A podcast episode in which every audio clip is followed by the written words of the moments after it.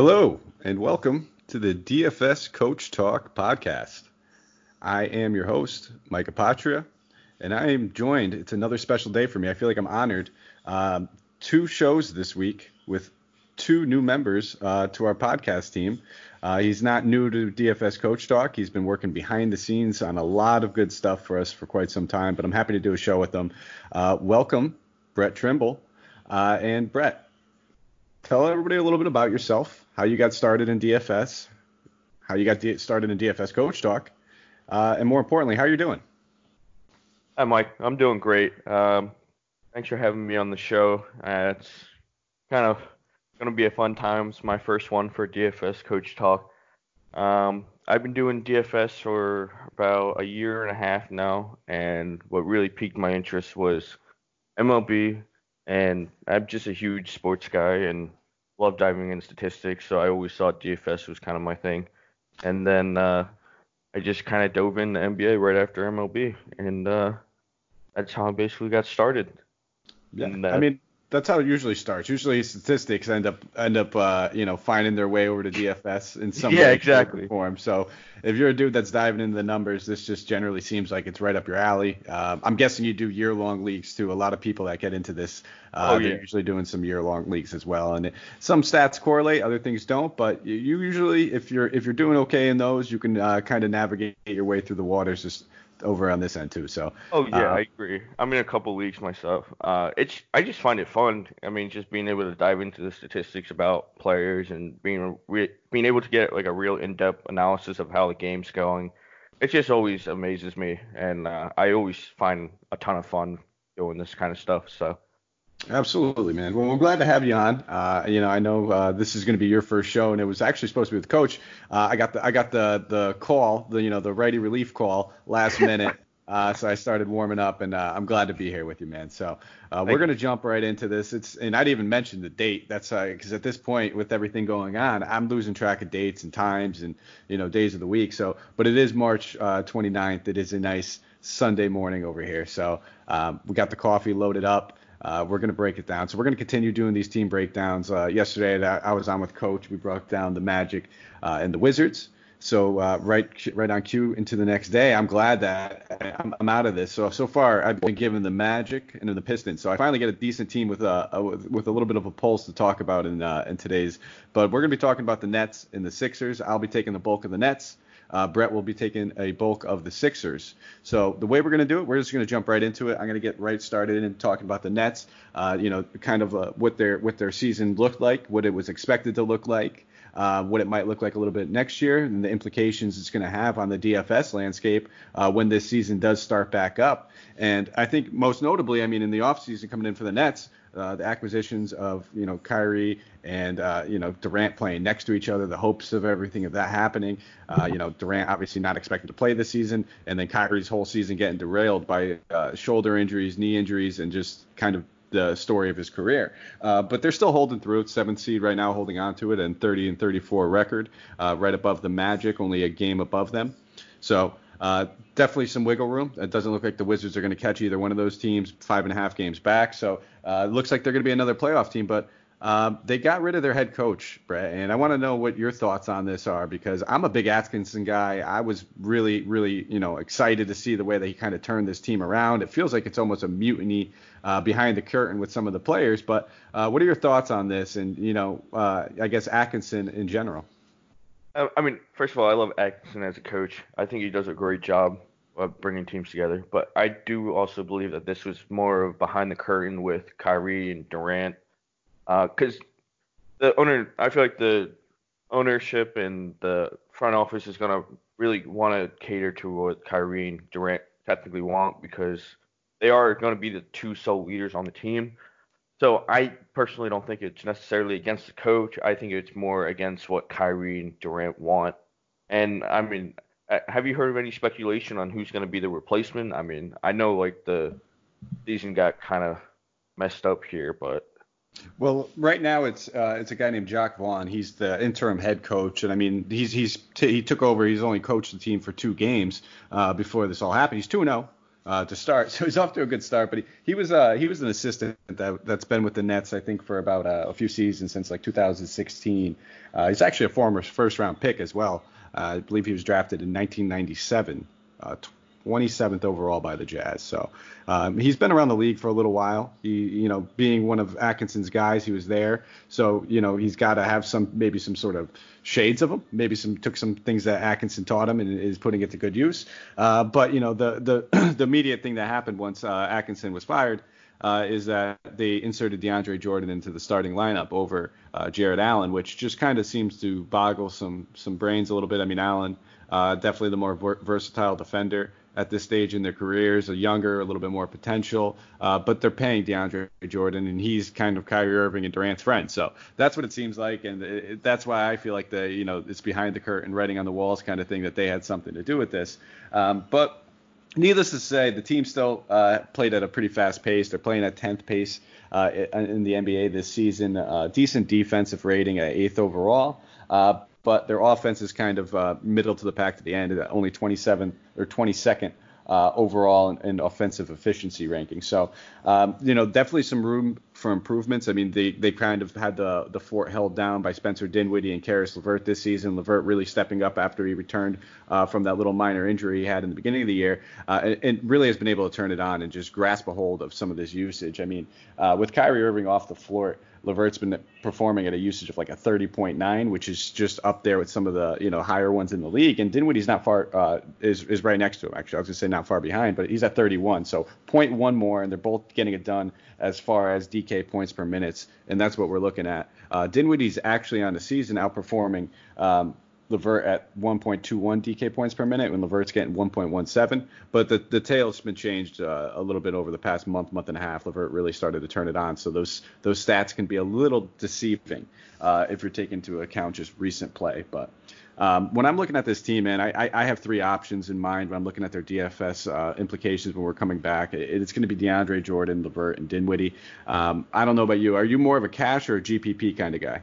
Uh, I I do a mix of both. I mean, for much bigger slates, I'm tempted to cash guy because you know there's more room to move around, and for tight slates, it's GPP for me. Cause okay.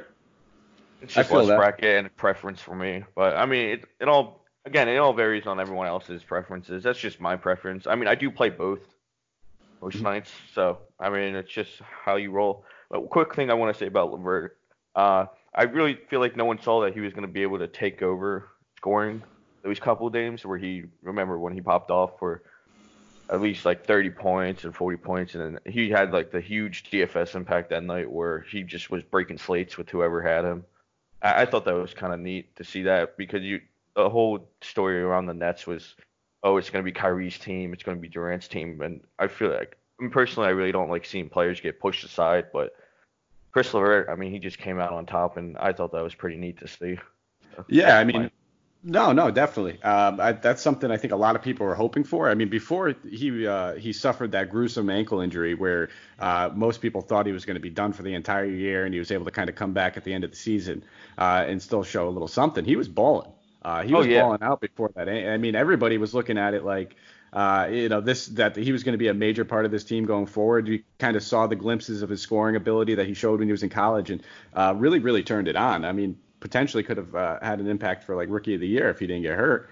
Uh, but oh, yeah. I mean, this this is a guy that I I have some big aspirations for going forward. Um, I don't know what his role is going to be necessarily next season once we see a healthy Kyrie and a healthy uh, Kevin Durant. Um, I'm sure he'll probably still start. Uh, Dinwiddie will probably likely come off the bench. He'll probably play the two, but they still got other bodies. They still got Joe Harris and some other guys that we're going to have to take into account for. Joe Harris is expected to be a free agent after the season. If the Nets decide to bring him back, I'd, I'd probably be a little bit shocked just for the same uh, the same reasoning I just kind of said.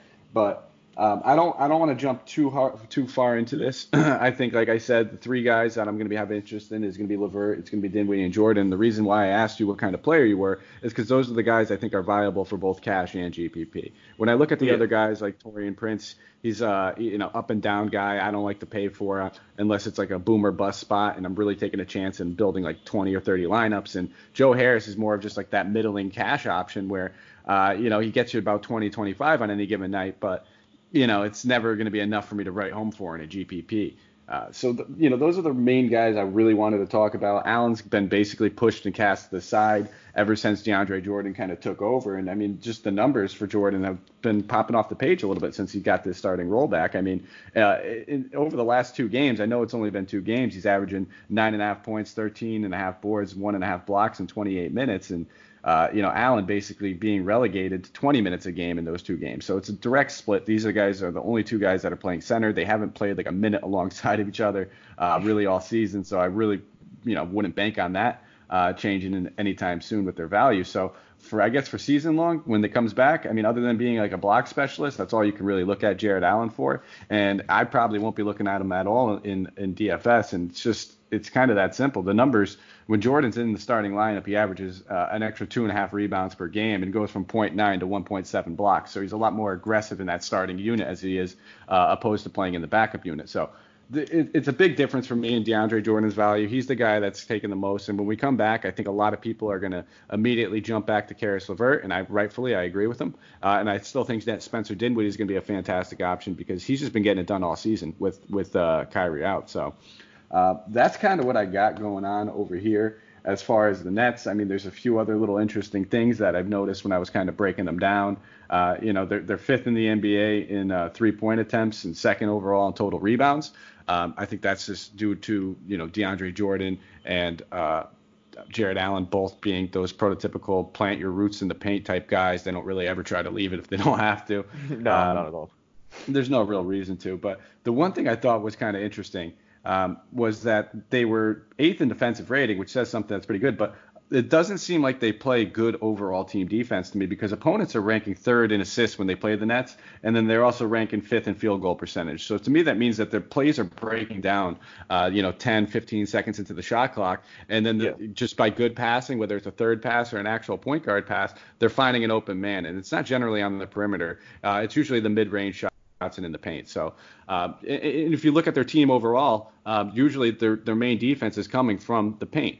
Uh, you know, Spencer Dinwiddie's not known for it. LeVert is athletic, but not particularly known for fantastic defense or anything like that. Joe Harris, uh, I guess we could say, isn't very good at defense. And Taurean Prince is generally the other guy in the starting lineup, and he's not so great himself. I think one of their best wing defenders might be Garrett Temple. Um, but it is what it is. Uh, you know, the numbers sometimes, if you if you break them down, you can kind of see a different story. Um, that might not be the case. I'd have to go back and watch a lot of Sixer game tape, or I'm sorry, Nets game tape to be 100% sure. But that's kind of my interpretation of it and the way I'm kind of going about it. But um, I mean, anything else you kind of noticed? I don't know if you you you've picked up I mean, anything. I, I, I agree with the, everything you said. Mainly, I I as a team fundamentally, I really don't think they're that great on defense but they are able to stay in games with being able to, you know, be efficient on offense. And they did have that one game where they were just not there completely. But I do agree with most of what you said, how they're pretty much, although they're athletic, but they're pretty much not a solid defensive team. And uh, DFS wise, DeAndre Jordan, Chris LeVert, Dinwiddie are definitely the way to go when the season comes back. Jarrett Allen, I was kind of iffy about him all season because he, he he isn't having the season he had last year, where everyone was like, oh, is this another Jarrett Allen game where he's going to go off? But this year he's been kind of mellow. But uh, yeah, I mean, I agree with everything you said. So. I'm a big Jarrett Allen guy, actually. I want this guy to, if he had the minutes in the role, like if they didn't bring DeAndre Jordan in and he was playing 32 minutes a night, uh, he'd be a stud. He, would be getting you two blocks oh, a for game. Sure. Probably. For sure. Uh, oh yeah. It, he's he's he's a guy that's going to benefit, and another team's going to benefit because they're going to look. He's probably their best young asset if they're looking to trade right now uh, and get some veteran or build something around uh, you know Kyrie and Kevin Durant and I guess DeAndre Jordan next season. So he's definitely going to be on the move. I think in the offseason because this team doesn't have a lot of salary cap to play with. I mean, Alec Burks and Kylo. I'm sorry, I'm looking at the I'm looking at the uh, the, the the Sixers right now. But uh, yeah. it's, it's, the same story actually for both teams. We'll get to that in a minute. But the only guys that are really coming off the books next season are Joe Harris at seven million. Like I said, I don't think they'd resign him, and Wilson Chandler at two and a half million. So they're not getting a lot of money off the books. They're invested a whole lot in Kevin Durant, Kyrie Irving. Uh, DeAndre Jordan and Dinwiddie are kind of getting paid a little bit themselves. Uh, and then you're looking at uh, Caris LeVert making 16 million next season uh, from from the uh, from their renegotiation and extension. So there's not a lot of money to mess with. They're really going to have to make this work from the seven million that they're going to lose from uh, Joe Harris when they decide not to, and then the little bit of money that might come off the books with Jarrett Allen. It's it's a three four million dollar deal, but not a lot to play with. So they're going to have to use that for a, cheap veteran contract. They'll probably get a cheap veteran um, just in free agency, and then that one move is really all they have to start building. Um, decent foundation though, decent foundation. I oh, wish they had a little sure. bit of a better bench. And once Dinwiddie's coming off the bench again, I think they'll be in uh, a little better shape. But um, is there anybody that you can imagine, like I, I guess, uh, as far as like a veteran free agent that you think would make sense uh, to bring in for their team? Mm, personally, I really don't feel like they need a veteran to come in because they already do have Kyrie and Durant, who are pretty much veterans themselves that could mentor. Um, it wouldn't honestly, it wouldn't surprise me if they brought someone in. I mean, you you could look at the Sixers as an example, bringing Al Horford in. I mean, I wasn't necessarily expecting it, but I mean, I do, I can see it happening, and I wouldn't be surprised if they brought in a veteran, or let's say Jarrett Allen, or um, or even if they trade Prince away, because he's supposed to hit, he's going to be 14 million on the books next year, so I wouldn't be surprised if they're trying to move him as well. But um, yeah, I mean, I wouldn't be surprised honestly. So. Yeah, no, I mean that's another good point that you bring up. The is is Prince's um, Prince's contract because yeah, he's not, he's somebody I don't really see kind of fitting this mold for the future with them. Um, no. It is it kind of is what it is. I mean, he was able to get a little a little extra money uh, going into this year, but I, I don't see him fitting the mold. I mean, he they're playing him at the four right now just because he's trying to fit that small ball mold. When they get Durant back, they can easily slot Durant in at the three or the four uh, seamlessly. So I could see them kind of bringing in maybe like another power forward, a guy that can be easily kind of play a little bit of that tweener, six eight, six nine guy. Um, you know, a, a, name I always throw around that kind of fits that mold all around the league that everybody can use is like a Trevor Ariza, just a great knockdown yeah. three point shooter who's a great defender, can play the three, can play the four. Um, they're they're you know easier said than done when it comes to coming across guys like that, but he's that prototypical mold, and I know any team can use any one of those guys, but yeah. I, I, I, can easily see them benefiting from somebody like that. Um, you know, it, it, it doesn't always make sense to bring in a veteran. When you talk about guys like Kevin Durant and Kyrie Irving, they respect those types of guys. They want guys that they know can fundamentally play sound basketball, can kind of fit any system, and just know their role. So I don't think they're gonna, you know, be able to land another massive free agent. It would be it would be very tough for them to do that. Uh, but exactly. definitely bring somebody like that in there. Uh, it should still be a bright future. I want to give, uh, I think they'll give Vaughn a chance going forward uh, with this head coaching job. I don't know if they're going to just bring somebody else in unless Kyrie has something in mind. I know they talked about Tyronn Lue and uh, a few other guys, but I think they should give Vaughn a shot. He's still he's still got that Atkinson, and I know me and Santino were talking uh, the other day on the show. We think he'd be a great fit over there in Chicago, but. Uh, let's get jumping into the Sixers over here because I know you're probably chomping at the bits. You have a lot to talk about. So, oh yeah, why don't you break down the fan. Sixers a little bit for us? Um, kind of their aspect, I guess. You know what their expectations and your expectations of them coming into the season, how it's kind of panned out so far, and uh, what we can notice. Right, so for the Sixers right now, I just want to break down that they are 39-26 on the year right now. They are currently, I believe, third in the standings, if I'm right. Third, in, no, my bad. They're third in the Atlantic. They're sixth in the Eastern Conference. Um, their efficiency wise, they are ranked. They're they are ranked um, six on defense, and then they're or no, I'm sorry, I'm completely butchering this. uh, nah, no worries, man. No worries. No, okay. So offensive offensive efficiency, they are ranked 17th. Defense, they are ranked sixth. Um, my expectations on the year.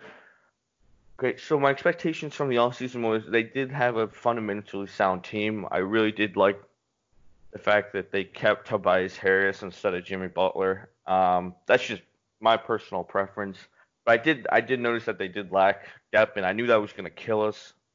Um, I do have to say most of the losses this year have probably come from lack of depth and the rotations not being done properly. And uh, I know a bunch of other people had expectations that they were going to come either first and second in the East, but I personally never I didn't want to get my hopes up for that because you know that's how you get disappointed in a team real fast, and that's how you get frustrated. But there are do a couple people that I really want to talk about on the team. I really want to talk about Ben Simmons and his role with the team and how he fits with Joel Embiid. And um, Also, I want to talk about the acquisitions of Alec Burks and Glenn Robinson and how that has impacted the team so far, which it added great depth to the roster. Don't get me wrong, um, but there is one thing that really bothers me is Brett Brown and his rotations, and I feel like that kind of kills some of the games that we are in. But back to the DFS perspective, um, what are your thoughts on how Ben Simmons and Joel Embiid have meshed together when they've been on the court? Well, when they're on the court, uh, you know, I think they're both very valuable contributors as far as from the DFS perspective. I mean, Embiid's been able to kind of take the reins and still command most of the usage. He leads the team, I think, with about 30, 32.6% usage rate and is averaging a little over 1.5 DK points per minute. So there's a reason why he's always priced above 10K and he's a very popular play.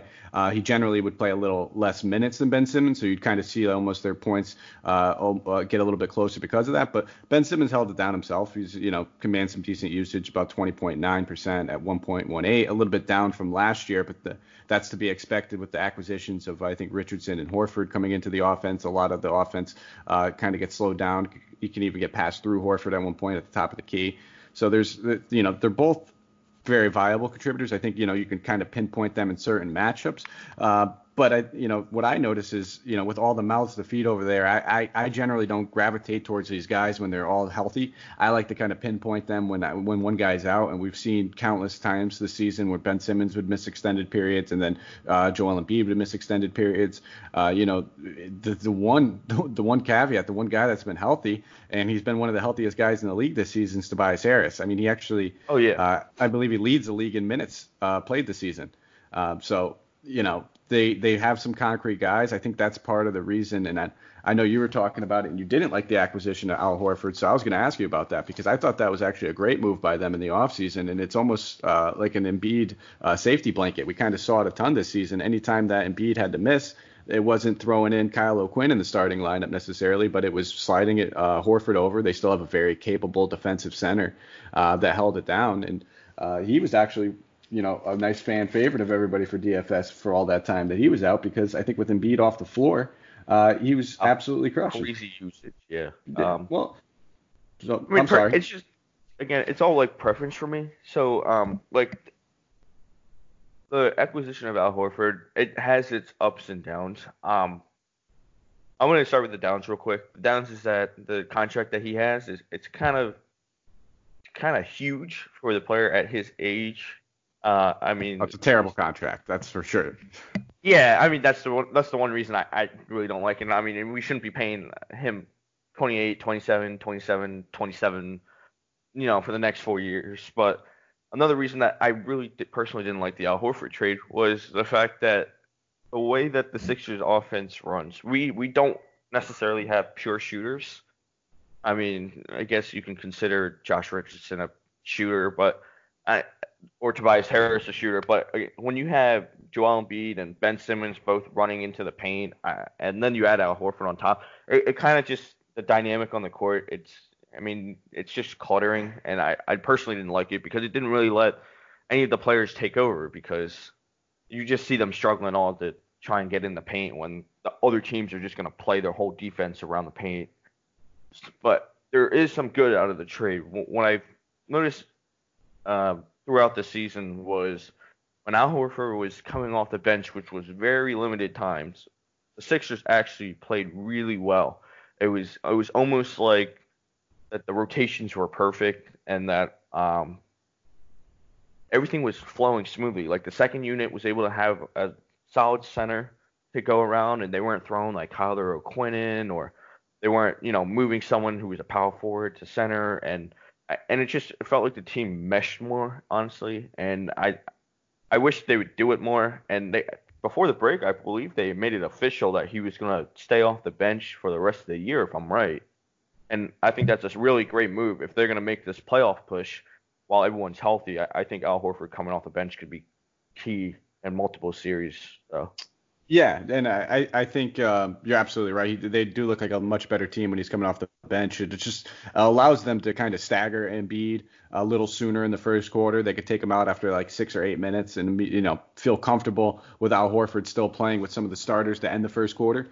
Um, it's just like you said, it's, he's a great defender. Yes, the contract's absolutely terrible, but I think when they uh, uh, decided to bring him in, uh, it's because the Sixers saw a win now opportunity. Um, you know, with all these other teams kind of separating and being hurt, and this was just everybody's win now moment where uh, their kind of their scheme and their their identity has always been based on defense. So bringing in another guy that they know can spell Embiid, still play great defense, another guy that they know is a veteran who seems to be willing to sacrifice. I know there's been rumblings in the media this uh, this season that uh, Al Horford's kind of been uh, disinterested in the clubhouse and uh, doesn't like a lot of the rumblings going on with Embiid and Ben Simmons going back and forth. And is, uh, you know, he's a 33 year old guy who's played on multiple teams. He's a multiple time All Star. So he, they felt that he can know his role and he'd be comfortable with not having to have a front front seat in the car driving offense right now.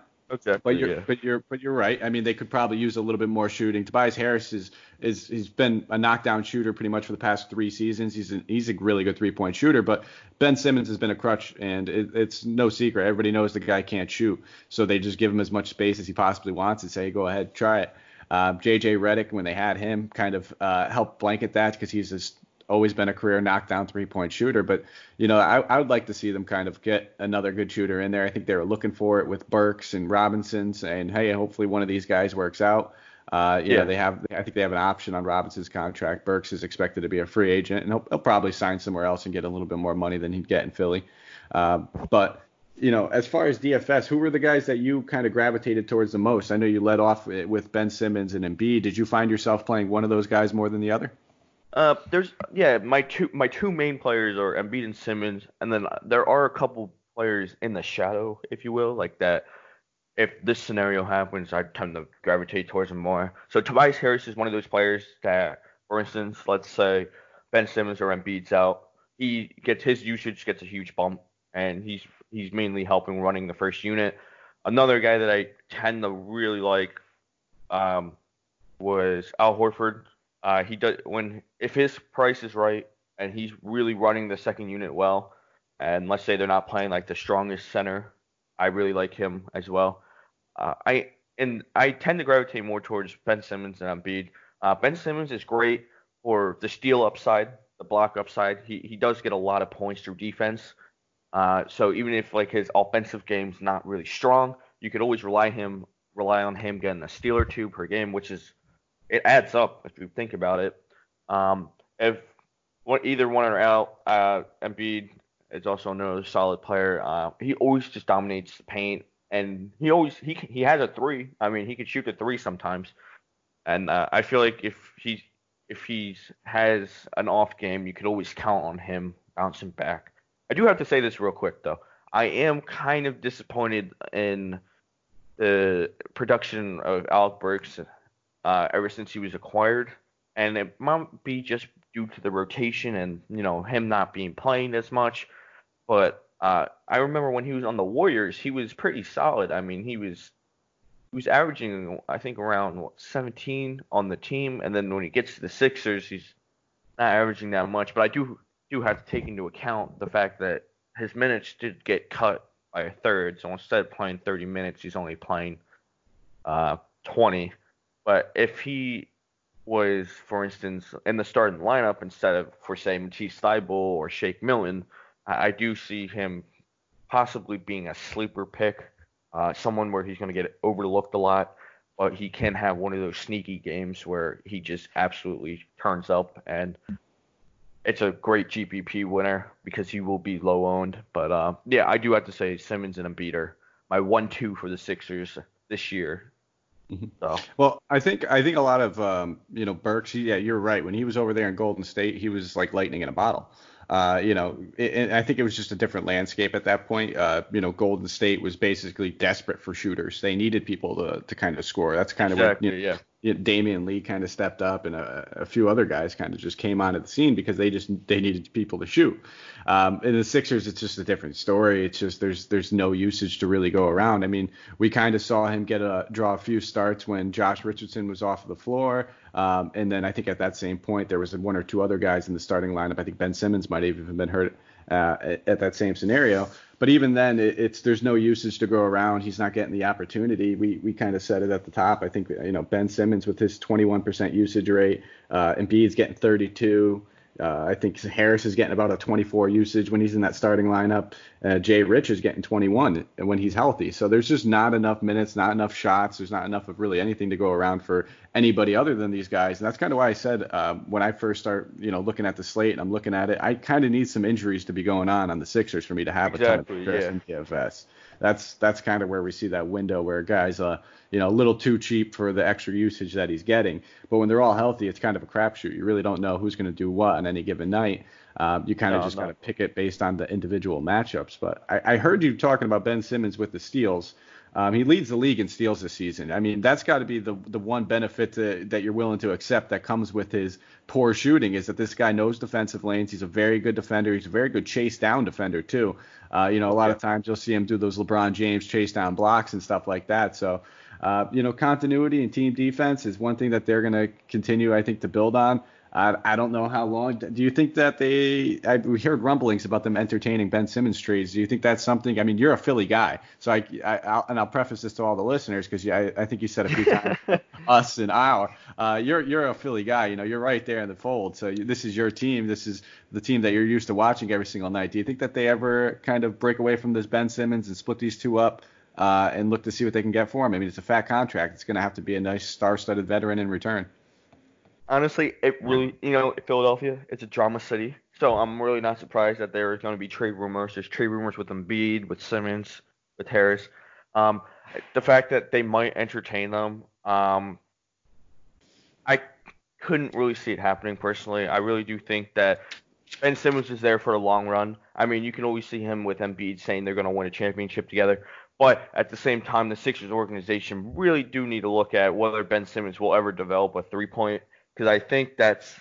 I mean, people always say, ah, he doesn't really need a three point, but when the team's ranked 22nd in three point attempts in the league, and then, and you, you can agree with me that this league is to dominate, you need to be able to shoot the three ball. I mean, there are a few exceptions, maybe with like the Bucks, but to dominate in the NBA, you really need to have a three point shot. And I personally do think that if Simmons if Simmons does not develop a three point shot within like the next couple years, I, I honestly do think that the Sixers might start looking at, you know, what people are offering. But again, I really think he's here for the long run. Um, he's just his defense is insane. I mean, he really is able to pull the squad together on defense. Uh, his court vision's great. I mean, he's averaging 8.2 assists a game. Um, and and don't forget, I mean, he's six six eleven. I mean, he can get rebounds, uh, drives to the paint, no problem. I mean, he gets blocks too. Mean, he's just a solid all around player. So I really can't see a trade happening, but I do see the rumors happening because it's just the way Philadelphia rolls. I mean, someone could say something and then all of a sudden it becomes a rumor. But I think he's going to stay. Um, he, him and Embiid already have a really good chemistry, which it's funny because you could also see like major sports networks say how they're beefing, and I really don't understand why they keep saying that. But I really do think that if there were to be any trades, it would be around Ben Simmons and Embiid. So, uh, for instance, let's say they trade Al Horford in the offseason for uh, a sharpshooter, and that just only helps the team from there. But also, you really don't want to lose Al Horford. So, uh, I really don't see him being traded. Um, that's just me. But I- I think I, I think if he gets traded, it's because he's going to be asking for one. It's a hard contract to move, um, and it, it- you know if he ends up asking for a trade and it comes out to the media that he's looking to be traded, uh, all the leverage kind of comes out of the situation for the Sixers. On top of the fact that he's got such a handicapped uh, contract that any team's going to have to take, it would have to almost be like a, a rebuilding team. Um, I don't know. Is does he have anything worked into his contract where uh, you know, there's like a no trade clause or anything like that, or does he have to approve of the team? I believe there is a a no trade clause in his contract uh, where they can't trade him. Um, but again, the, I don't think the contract goes into effect next year. So I mean, he's not getting traded this offseason anyway. But I do agree with you. I mean that that contract is handicapped for most teams. Um, with the with the back end increase, I mean, he goes from 29 million to 38 and a half million by the time his contract's over, which uh, uh you're going to need a team like, rebuilding, like you said, that is going to be able to take on the contract. And another thing I want to point out with the Sixers is they have a lot of they have a lot of money invested into their starting five. So I, I wouldn't be surprised if, let's say, like Al Horford gets moved to be able to create more depth because I mean the depth is not that good. I mean it's no. okay, but I, I I wouldn't be surprised if there wasn't a trade this offseason that it would be Al Horford for maybe two or three mid-tier players, which then again hurts in DFS, DFS because uh, again you're gonna need injuries for to choose anybody on the Sixers. So. Well, I mean they have um they have a few other pieces that they got pretty lucky with, I guess you could say. I mean, Matisse Thybulle is a great draft pick. He looks like he's going to be very promising for their future. Excellent defender. Oh, yeah. Uh, looks like he'll probably be part of that All NBA team defense, uh, you know, so, at some point throughout his career. And then another guy I really wanted to talk about, uh, especially because of you know DFS implications, he kind of came onto the scene, is Shake Milton. So, what are your thoughts behind Shake Milton? Um, are, is he going to be a guy that we can rely on when the season does start uh, start back up, or are we going to need a couple of these injuries before we can really feel secure about him again? So with Shake Milton, I, I love him as a player. Don't get me wrong. I, I feel like he brought great intensity when he was playing with all the injuries. When things come back, okay, things we have to keep in mind. Ben Simmons and his back injury. Will Ben Simmons be fully healthy when the season comes back? Um, we know he was out with uh, something with a nerve in his back. Uh, will he be healthy when he comes back, or will we take it slow on his recovery? Um, that is one of the key factors with that team. Um, another key factor is is what the rotation is going to look like if Ben Simmons is out. Shake Milton, if he gets the starting job and he's getting the usage of around 20%, I think he can be a very solid DFS pick. Um, but also you have to take into account his price range. Um, he was a steal when he was at like minimum salary. I mean, he was like 4K and he was dropping like 30 points, uh, FanDuel points, DraftKings points. But I'm gonna, for me, I'm gonna wait to see a couple games back to see how the rotation goes. I mean, he's probably gonna be put on the second unit without Horford if, for say, Ben Simmons and the rest of the starting lineup is healthy. But that doesn't mean he doesn't have great upside. I mean, I feel like he could still spark off the bench and be able to put up some solid points.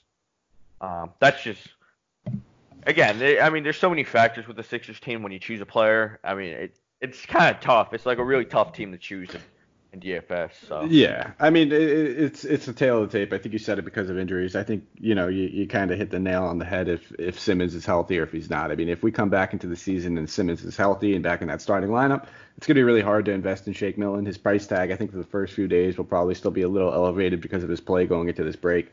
Um, but if, if Simmons is off the floor, uh, the guy's the guy got made a name for himself. I mean, his blow up game against the Clippers, uh, with him with Simmons off the floor, he's got I think you said about 20. Yeah, it's about 21.3 per uh, usage rate, and he's averaging right on the nose one DK point per minute. So if he's a guy that's still hovering around that mid five range, I think you know maybe even that low six range, I I think he's still viable if he's getting a DK point per minute with Simmons off the floor and he's playing you know starting like he was 30 to 33 34 minutes.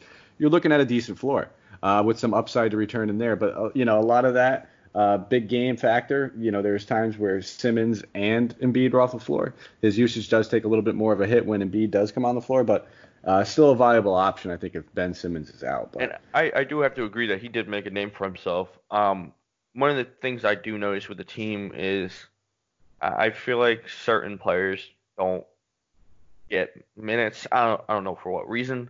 Um, but Shake Milton was one of those guys where he was not getting solid minutes until there was a bunch of injuries, and and it ended up working in his favor. And uh, we did see that a couple times with Furkan.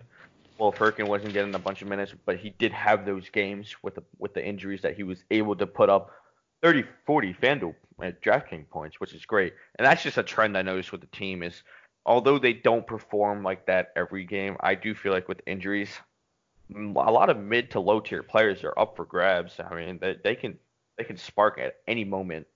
Um, so I'm kind of curious to see how the season goes forward, but with the the injuries and how the recoveries are going. But when it comes to playoff time, the it's the main focus is going to be on the two stars, the three stars, uh, Tobias, Simmons, and Embiid. No, they're going to be the, the, key players that are going to push the team through the playoffs. So.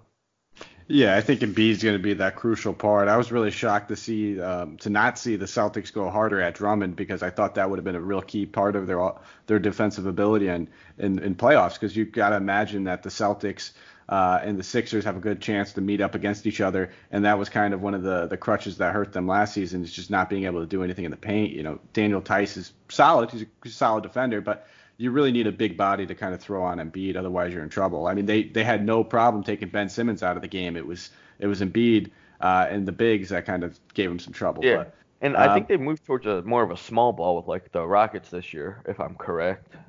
Well, they still they, they still start. Uh, they play Tatum at the four and then Hayward at the three, or one or vice versa. So yeah, they do still probably play small a little bit at the four, but they prototypically they either have Robert Williams uh, Daniel Theis or Kanter on the floor at just about all times. Uh, occasionally, you see him go with Grant Williams a little bit in the small ball, but there's got to be some decent injuries in their front court for them to be committed to that. So I think they're still committing to playing somebody over 6'10, 6'11 at the center position. It's just not going to work for them on offense or defense when they go against a team like the Sixers. Um, you know, the Bucks on the other hand, you know that they kind of secured Brook Lopez in there and even brought in his brother Robin uh, as their defensive approach. And you've even seen the uh, the Raptors keep Marcus Gasol this season, you know, barring injury and trade all these trade rumors and everything. I think for a very similar reason. Uh, a lot of these teams that are in the Eastern Conference are kind of prepping for each other, just as we've seen in the past, like what the Rockets are doing, which is pretty much build a team that can actually beat the Warriors. Uh, this was their one window this season where they can say, hey, we can beat the Warriors regardless because they're not even competitive. Let's worry about these other teams uh, that actually have a chance to beat us in the finals. Yeah, and uh, I, I think majority. I think the reason El- when Elton Brand built this team was to be able to take down the East, um, especially with the Bucks. I mean, the Sixers are the tallest lineup in the league when all the starters are healthy.